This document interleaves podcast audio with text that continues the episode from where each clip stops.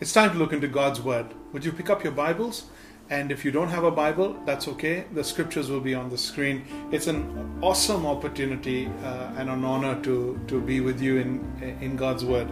And uh, I want to encourage you this morning as we do that to, to begin a Bible reading program, uh, a discipline, so that the Word of God becomes something that you're chewing on, eating, devouring every day of your life. Let's invite our speaker for this morning. Our dear Heavenly Father, I want to thank you for the Word of God that you've placed in our hands, in our language. And I want to thank you, Lord, that you are a living God, that you speak, and that you have something to say to us this morning. So, Lord, speak and give your servant the skill and the giftedness to get out of the way. In Jesus' name I pray. Amen. Last week was Easter, and we celebrated the resurrection of the Lord Jesus. The resurrection positions Jesus as Lord over sin and death because the wages of sin is death. So he paid that with his death. Then he rose again, and by rising again, he conquered both sin and the wages of sin, which is death. So that positions him, the resurrection positions Jesus as the Lord over sin and over death. Therefore, over all creation, because everything is marred by sin and everything dies. That sounds bleak, but Easter means he rose again. And if he rose again, the question you and I now want to ask is now what? Jesus rose from the dead, he met his disciples, he commissioned them, and then he left, saying that he's going to come back. What does that mean for you and me? 2020 years after he left, what does it mean for you and me? I want to take us through some of those very important scriptures this morning that answer the so what and the now what of the resurrection. I want to take us through scriptures that answer the so what and the now what of resurrection. I want to look at the Great Commission from all four uh, economies, from all four Gospels, from all four camera views, and I want us to be able to understand what is the one heartbeat of the Father and of the Lord Jesus Christ, so that we would step into that momentum, step into that calling. Blind your eyes and block your ears to all the nonsense you hear on TV and all of these guys talking about new seasons and new things and new experiences and what God is telling you about your life and your own uh, career and your finances. And no, no, no, it's not about you. Jesus died and rose again. And from the moment he rose again, it stopped being about you. It starts being about Jesus. And a disciple of Christ is one who dies with Christ and rises with Christ, never to live for himself again. So, no, it is not about you, but it is for you and it involves you, and the reward is waiting for you and me. That said, on a fairly firm note, let me dive into a few scriptures that will help you get what I'm saying here. Acts chapter 2 and Luke Acts is kind of like a one book. Luke finished the book of Luke and then the Gospel of Luke and then he continued in part 2 with the with the with the Acts of the Apostles. It says in verse 36 of verse of chapter 2. Luke chapter 2 verse 36 it's on your screen. Let all the house of Israel therefore know for certain that God has made both this Jesus, both Lord and Christ, whom you crucified. Let's do that again. Let all Israel, let all the house of Israel therefore now know that God for certain has made Lord and Christ. Lord and Christ, this Jesus whom you crucified. Now, when they heard this, they were cut to the heart. Now, you could always understand the meaning of a punch, of a line, of a, of a statement by the reaction of the first audience. They obviously got it. They were cut to the heart and they said to Peter and the rest of the apostles, Brothers, what shall we do? Peter said to them, Well, repent and be baptized, every one of you, in the name of Jesus Christ for the forgiveness of your sins, and you will receive the gift of the Holy Spirit. This is not a new concept. The gift of the Holy Spirit was being promised in the Old Testament. Uh, Deuteronomy, says, I will give you a new heart. I will put my spirit in you, and I will take away your heart of stone, and I will give you a heart of flesh. He says, I will renew you. I will cleanse you. I will. So all of this was being was being completed, the prophecy was being fulfilled in Jesus' promise of the Holy Spirit. He says, Repent and be baptized, every one of you, in the name of Jesus Christ. Now, Matthew chapter 28, verse 17, uh, 18, and 19 says this. And when they saw him, they worshipped him, but some doubted. And Jesus came and said to, said to them, and we call this the Great Commission All authority in heaven and on earth has been given to me. All authority in heaven and on earth has been given to me. So now I want to think with you as we ask the question Jesus came, Jesus died, Jesus rose again, and Jesus ascended back to heaven. Now what? So what? What happens to us? What is God's plan for us? Let me tell you something, my brother and sister, my friend. Jesus didn't start anything. Jesus didn't come to start anything. He didn't come to start a religion. He didn't come to start a lifestyle. Jesus conquered sin, He conquered death, He paid for man's violation with God, and He took His rightful place as judge of the living and the dead. Jesus has accomplished all of that. So He didn't come to start anything, He came to finish something. And now that He has finished it, and He screamed out on the cross, It is finished we are now able to start. We are now able to start what God had in store for us. It's always been about you and me in the sense that the Father's heart has been for you to, to get you back to God.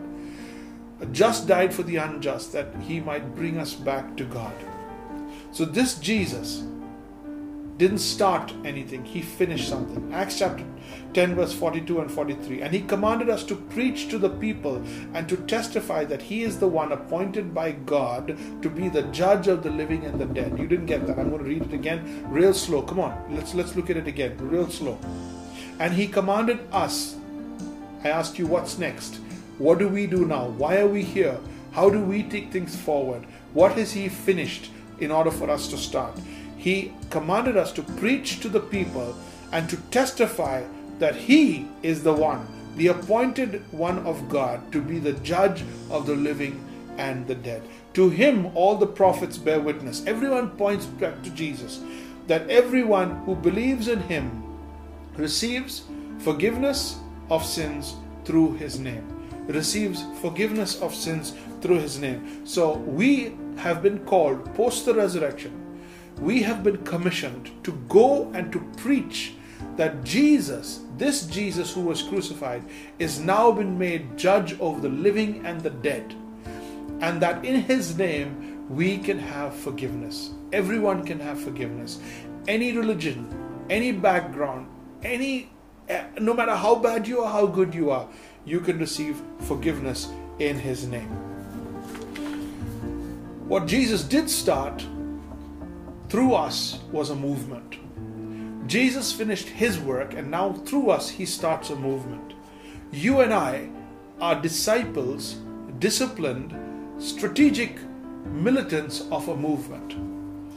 A movement that was produced by disciples and was meant to produce disciples. So today I want to take you through the Gospels where Jesus gave us the disciples' commission and he wants us to understand movement. And I want to look at three words that understand movement not a settlement, movement, not a settling, but a going, not a staying, but a going. God wanted you and me from the time Jesus left to go, to move, to do, to send, to bear, to share. Okay, and I want us to get the heart of that today. Let's begin with Matthew's gospel. Matthew's gospel is kind of the main thing I want to uh, I want to stay on because it has the Great Commission. Look with me in your Bibles or look on the screen, verse 16. And the eleven disciples went to Galilee. Why eleven? Because Judas Iscariot betrayed Jesus. He went hung himself. That's the end of that. And the eleven disciples went to Galilee to the to the mountain to which Jesus had directed them. And when they saw him, they worshipped him. Now Jesus was receiving worship because he had been glorified. This is post resurrection.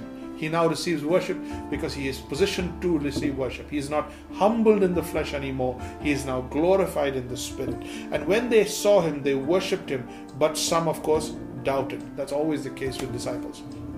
Verse 18 And Jesus came and said to them, all authority in heaven and on earth has been given to me. Go therefore, make disciples of all nations, baptizing them in the name of the Father and the Son and the Holy Spirit, teaching them to observe all that I have commanded you. And behold, I am with you to the ends of the age. Let's look at the words here. He says, Go. Actually, in the in the original language, the first language in which it was written, that is Greek, the word means going. As you go, chalte chalte, as you move, as you head out, as you go to nations, as you go to towns, as you move through life, make disciples. He's not saying go and make a disciple. He's saying as you go, make disciples. This is to be the lifestyle of a believer, of a follower of Christ. This is to be the lifestyle of a disciple of Jesus. A disciple of Jesus must make disciples of Jesus. Go into all the world and make disciples. So the first word you have is a movement word go. The next word you have is make disciples of all nations because that is the glory of God. That is the hope of God. That is the desire of God that everyone should be saved. So we make, uh, as we go, we make disciples or we make followers. That's another movement word. We make followers of Christ. Then he says, baptizing them in the name, baptizing them in my name. So we bring them into fellowship. We bring them to identify with Jesus by baptizing them in his name. So we are going, that's movement. We are making followers, that's movement. We are bringing people in, that's movement. And lastly, he says, teaching them my commandments teaching them my commandments, building them up in the holy faith, building them up in their understanding of obedience. So that's a building up. That's another movement word. So we have go, that's a movement word. We have making followers, that's a movement word. We have bringing them in, that's a movement word. And building them up, that's a movement word. Soon we'll see sending them out also, which is a movement word. Jesus started a movement. Jesus started a movement through you and in you.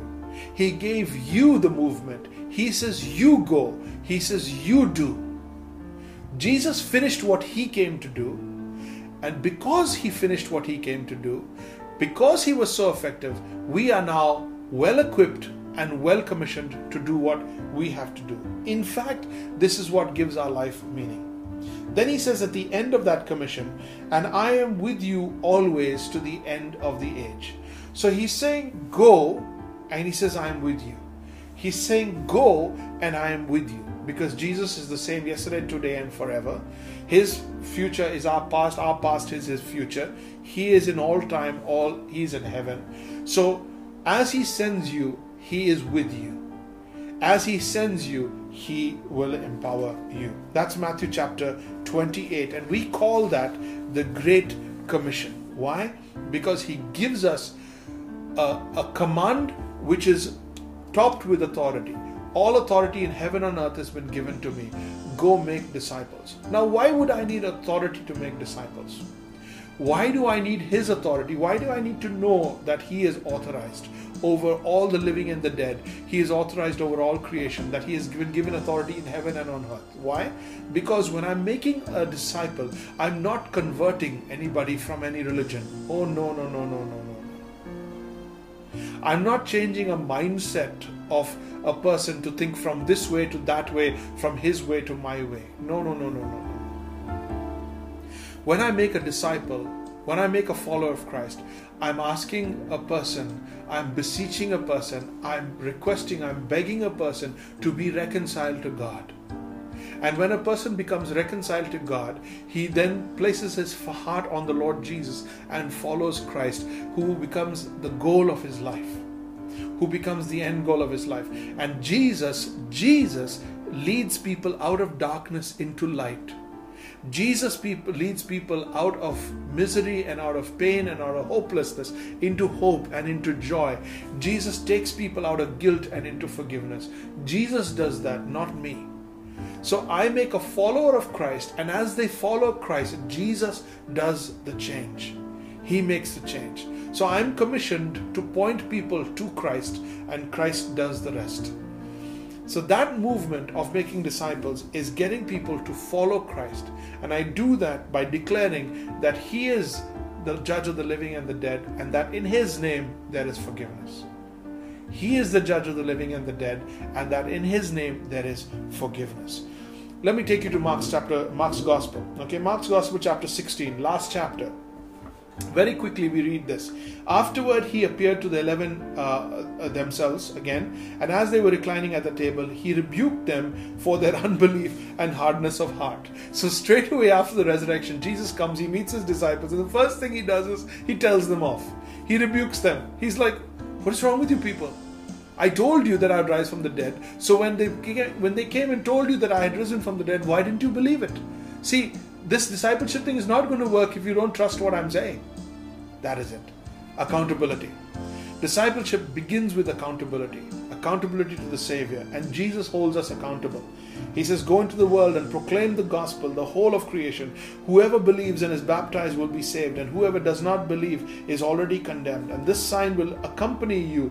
You will do amazing things. And he reads that in verse 17 and verse 18. Jump with me to verse 19. So then the Lord Jesus, after he had spoken these things, was taken up into heaven and sat down at the right hand of God. So Jesus says, All authority in heaven is given to me. He then gives his disciples the commissioned Who's his disciples? Everyone who believes in him, follows him. Everyone who has forgiveness in his name is now a disciple of Christ. And we are to make more disciples of Christ. And having said that, he was lifted up, he was ascended, and the Bible says he sat down at the right hand of God. It doesn't say he sat down on the right side of God, he said he sat down on the right hand of God. That means he took his rightful place, and the right hand means authority. He restored his authority. He, he went back to sitting on the throne with his full authority. Jesus is God. He is the Son of God because he's come from God in the flesh. But he's not two gods, there's one God. And Jesus is God. And Jesus went back to the throne, having accomplished on earth in the flesh, in humility, everything that is required to bring you back to God. And as he did that, he went back, took his rightful place, and now rules from his throne. So he sat down at the right hand of God. Verse 20, and they went out. That's what happened. So as soon as he went uh, back to heaven and he, and he sent them, they obeyed. They obeyed. He rebuked them, he held them accountable, and he sent them. Movement, discipline, discipleship. Okay. And they went out and pre- preached everywhere while the Lord worked with them and confirmed the spoken word with many signs. So Jesus allowed for some miraculous things to be done so that as they were speaking, what they were doing and what they were speaking kind of supported one another. They went. They went. That's movement. They went. When Jesus commissioned a bunch of fishermen, think with me, when Jesus commissioned a bunch of fishermen with boats to go into all the world. Are you thinking? Jesus commissioned a bunch of fishermen with boats to go into all the world. When he did that, he wasn't giving them a task, he was giving them a strategy. He didn't say that he was going to, they were going to make disciples of all nations. He said they were going to make disciples who made disciples, who made disciples, who made disciples in all nations. And that was the strategy. The strategy was one of multiplication. The strategy was one that that went over time. And today you and I are sitting here as lovers of Christ, followers of the Lord Jesus, with guilt removed, assurance in our hearts, and our eyes set on heaven because somebody told somebody, told somebody, told somebody who told you. And I'm telling you that Jesus is asking you to make disciples. If you don't make disciples, everything up to Easter doesn't matter. If you don't do what Jesus commands, if you don't go, if there is no movement in your life after Jesus moved heaven and earth and death and life, then there is no point. God calls us to that movement and multiplication, power and accountability. He's sitting at the right hand of God. He says to you, Go, and as you go, make disciples. And He says, I'm with you in order to make the disciples because you're taking people from darkness to light. You're not taking people from one religion to another. You're taking them from the clutches of Satan to the embrace of God, from the guilt of sin to the forgiveness and mercy of God. That is the conversion. And to do that, you need authority over creation, authority over demons, authority over sickness, authority over hell. And you need the keys of hell to be able to go and unlock, grab them, save them so by the simple gospel that Jesus is the is the judge over the living and the dead, and that by his name you can have forgiveness. That is the power witness story statement that we give out, we shine the light, and people are turned into disciples. We don't turn people from one religion to another, from one philosophy to another. We turn people from being godless to being with God, from being having a Christless eternity to have a Christ-led eternity. That is the commission that is placed on you. You are not just another person who's sitting at home, who's loving Jesus, who's inspiring yourself with wonderful things from scriptures, who's trying to cope with life. You are a uh, you are a champion of the faith. You are a disciple of Christ. You are a called and commissioned soldier of the cross. And if you disagree with me, you are not a Christian. You are a soldier of the cross. God hasn't called us to a religion. He hasn't called us to cope with life. He's called us to a relationship. He's called us to victory over life. And He commissions you as He leaves, saying, I'm going, I'm coming back. In the meantime, make disciples of every nation. Who should I be most scared of? People who don't want me to make disciples and who don't want to be disciples? Or the Jesus who commissioned me to be disciple to make disciples and is coming back to ask me whether I obeyed him. Who should I be most scared of? I think the answer is very clear. Go with me to Luke's Gospel. Luke's Gospel says this These are my words that I spoke to you. Look at it, it's on the screen. These are my words that I spoke to you while I was still with you, that everything written about me in the law of the prophets and in the Psalms must be fulfilled. Then he opened their minds to understand the scriptures. And he says, Thus it is written that the Christ should suffer and on the third day rise from the dead, and that repentance for the forgiveness of sins should be proclaimed, proclaimed in his name to all nations, beginning from Jerusalem all the way to the ends of the earth. And you are my witnesses in these things. Behold, I am sending the promise of my Father upon you. I'm sending the promise of my Father upon you. But stay in the city until you are clothed with power from on high. Movement. Sending. Sending. I'm sending you, I'm empowering you. Sending. Well, movement needs momentum, and momentum needs power for it to go all the way to the ends of the ages, to every generation, to every nation. It needs power. Empowered by Christ's own authority, this movement will find its end, will find its finish. Clothed with power, that's a movement word. Sending, that's a movement word. Are you seeing the movement words? Are you seeing the movement words? We are to make disciples, make followers, bring people in, and build them up. Last but not least, let me remind you in John's Gospel, God is the mover. He's the first one who moved. John chapter 3, verse 16 says, For God so loved the world that he gave his only begotten Son, that whoever believes in him should not perish but have everlasting life. For God did not send his Son into the world but to condemn the world, but in order that the world might be saved, through him he sent his Son. That is the reason he sent his Son. So the movement began in heaven. The movement continues in your hearts, and the movement finishes in the hearts of others as they turn their hearts to Jesus. He sent his Son. God moved first. He saved through him.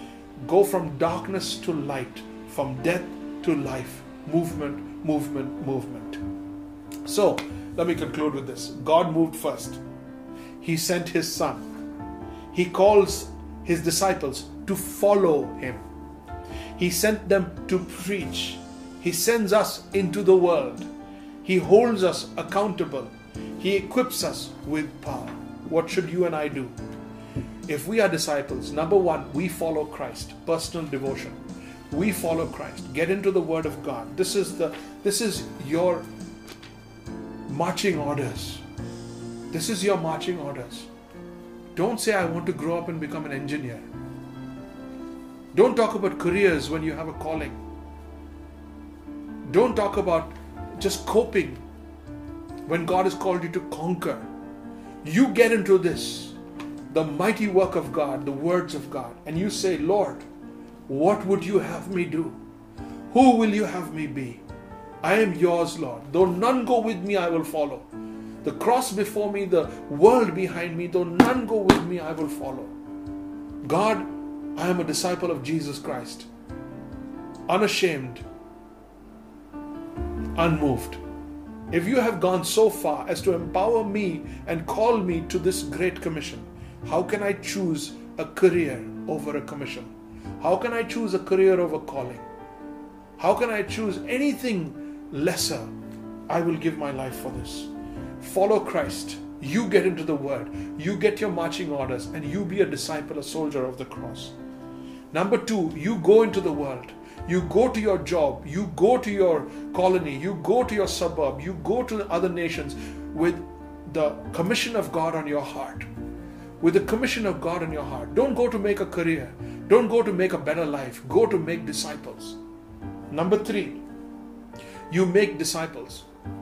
How do you make a disciple? By holding them accountable, giving them the message and holding them accountable, helping people follow until they can do it on their own. Jesus wants you to make disciples. He wants me to make disciples. I'm telling you, He wants you to make disciples. And finally, send them out. Send them out. So, what do I do?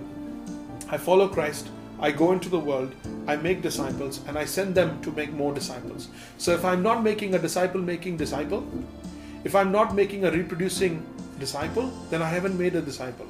I've just made a follower of myself.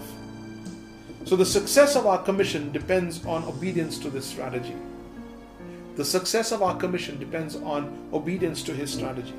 As we go, we make disciples. We baptize in his name the name that gave them the forgiveness. And we teach them the commands. That's it. That's it. Your life and my life is summed up in this simple three phrases make disciples, baptize in his name, teach, other, teach them the commands. Make disciples, baptize in his name, teach them his commands. You are called to do two things be a disciple and make disciples. Be a disciple and make disciples. If you disagree with me, and you don't, your whole heart is not engaged with what I have just said, my brother and sister, I want you to truly stop and consider whether you know Jesus at all. Whether the Jesus you've been taught is the Jesus of the Bible, the Jesus of the resurrection, the Jesus who rules from heaven. Because it is not the Jesus of your fantasy or your upbringing that you will meet. It is the Jesus who's on the throne you will meet. And if you're going to meet the Jesus who's on the throne, then you need to re- then you need to reconsider the commission that is on your life. Would you take very seriously the commission that is on your life? All authority, Jesus said, is given to me. All authority in heaven, all authority on earth.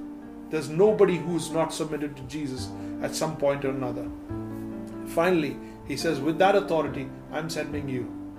So to not obey him is to defy the highest authority in the universe. To obey him is to comply with the highest authority. And when your life is, in, is in compliance with the highest authority, if God is for you, who can be against you? If God is with you, who can stop you? Love Jesus, but more importantly, obey Him. You and I are called to make disciples and covenant life my church if we're not making disciples we're not following Christ. Join me today in making a commitment to the great commission to the cross to the resurrection to the restore to, to the return of the Lord Jesus. And before he comes back that you and I will engage in making disciples. Not because we feel like it not because we like or don't like people but because the one who is the highest authority in the universe, has told us to do so. May His word bless your heart.